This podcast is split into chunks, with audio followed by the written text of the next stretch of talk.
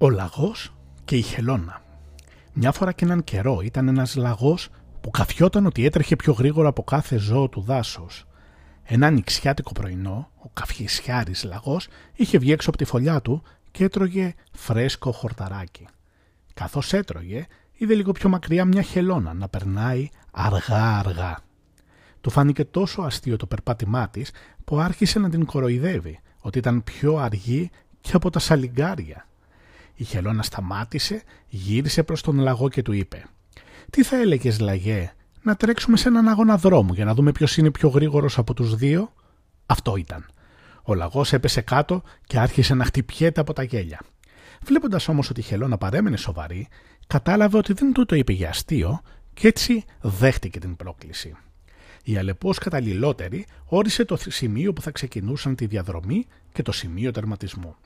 Ο αγώνας ορίστηκε για το επόμενο πρωινό και πράγματι οι δύο διαγωνιζόμενοι καθώς και πολλά ζώα του δάσους βρίσκονταν πρωί-πρωί στην αφετηρία. Η Αλεπού έδωσε το σύνθημα και ο αγώνας ξεκίνησε. Η Χελώνα χωρίς να χάσει χρόνο άρχισε να περπατάει, αργά βέβαια, αλλά επίμονα και ασταμάτητα, και ήδη είχε καλύψει τα πρώτα εκατοστά της διαδρομής.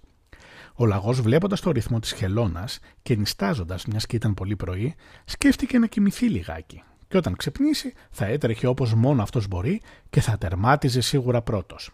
Έτσι η Χελώνα συνέχισε να περπατάει και να περπατάει με επιμονή χωρίς να παρετείται και να καλύπτει όλο και πιο μεγάλο μέρος της διαδρομής. Ο λαγός όμως το έριξε στον ύπνο. Πέρασε έτσι αρκετή ώρα και κάποια στιγμή ο λαγός ξύπνησε. Καιρός για λίγο τρέξιμο.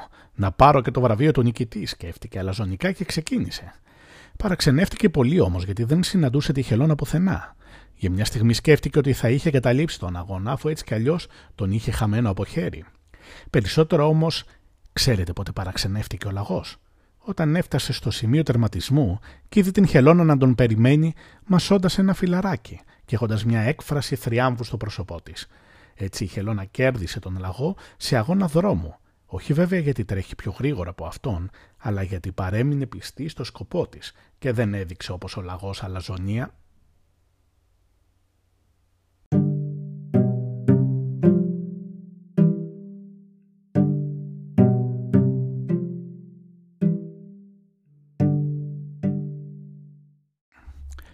Μύθι του Εσώπου Το λέμαργο ποντίκι Μια φορά και έναν καιρό ήταν ένα ποντίκι πολύ λέμαργο. Έτρωγε, έτρωγε, ώσπου φούσκωνε τόσο πολύ κοιλιά του που δεν μπορούσε να κινηθεί.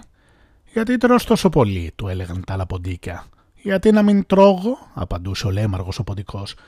«Μου αρέσει το φαγητό». «Καμιά μέρα θα πάθεις ζημιά από το πολύ το φαγητό» τον συμβούλευαν. «Γιατί να πάθω ζημιά» Έχω πολύ γερό στο μάχη και χωνεύω εύκολα ό,τι και αν φάω. Μια μέρα ο λέμαργος ο ποντικός μας άφησε τη φωλιά του που ήταν στο υπόγειο ενός σπιτιού. Ανέβηκε με προφύλαξη στο ισόγειο μήπως τον δει μια γάτα και τον γραπώσει. Βρήκε μια τρυπούλα σε ένα τοίχο, μπήκε μέσα με δυσκολία γιατί ήταν στενή, προχώρησε και ξαφνικά τι να δουν τα μάτια του. Βρέθηκε σε ένα κελάρι. Ένα κελάρι γεμάτο τρόφιμα τυριά, σαλάμια, καπνιστά κρέατα, καρύδια και ένα σωρό άλλα πράγματα. Τέτοια τύχη δεν θα μπορούσε ποτέ του να τη φανταστεί.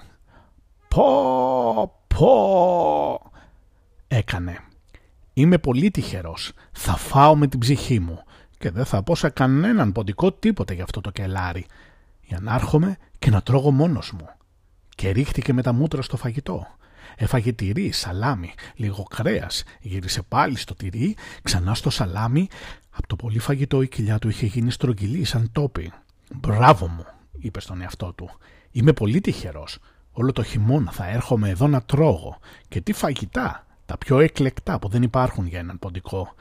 Χάιδεψε λίγο τη φουσκωμένη κοιλιά του και καθώς κοίτασε το τυρί, το λιγουρεύτηκε ακόμα μια φορά. «Ας φάω μια μπουκιά πριν φύγω», αποφάσισε είναι τόσο νόστιμο που δεν το χορταίνω. Ξαφνικά ακούστηκαν βήματα. Κάποιος ερχόταν στο κελάρι. «Πρέπει να φεύγω», αποφάσισε ο λέμαργος ποντικός. «Αν με πιάσουν εδώ μέσα λίμωνό μου, θα φύγω και θα γυρίσω πάλι το βράδυ. Κρίμα, ήθελα να φάω κι άλλο, αλλά δεν πειράζει». Ο άνθρωπος που ερχόταν άρχισε να ξεκλειδώνει την πόρτα του κελαριού, Ο ποντικός έτρεξε προς την τρύπα, έχωσε το κεφάλι του μέσα, μα δεν προχώρησε. Η τρύπα ήταν στενή και η φουσκωμένη κοιλιά του δεν μπορούσε να περάσει μέσα. Είχε σφινώσει. Προσπάθησε, προσπάθησε, μα δεν γινόταν τίποτα. Και ο άνθρωπος που μπήκε στο κελάρι τον είδε και φυσικά τον τιμώρησε. Έτσι ο τιμωρημένος ποντικός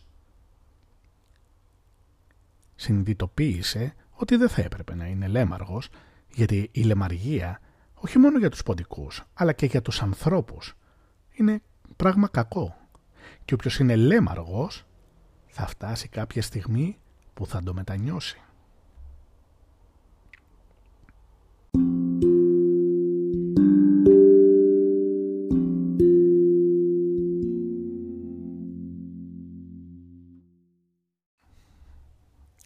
Γάιδαρος και η σκιά του.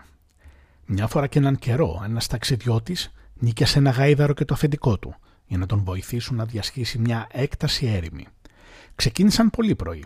Ο ταξιδιώτης πάνω στο γάιδαρο και το αφεντικό του γαϊδάρου δίπλα του με τα πόδια. Το μεσημέρι που η ζέστη είχε γίνει αφόρητη έκαναν μια στάση. Ο ταξιδιώτης κατέβηκε από τον γάιδαρο και κάθισε να ξεκουραστεί στη σκιά του, μιας και εκεί γύρω δεν υπήρχε ίχνος βλάστησης.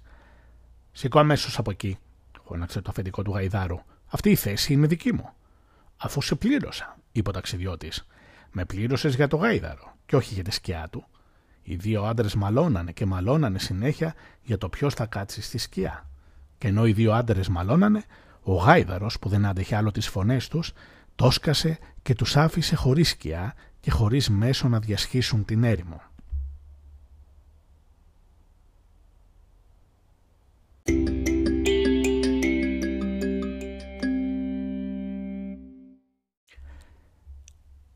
Μέλι και τα ζώα με τους παππούδες.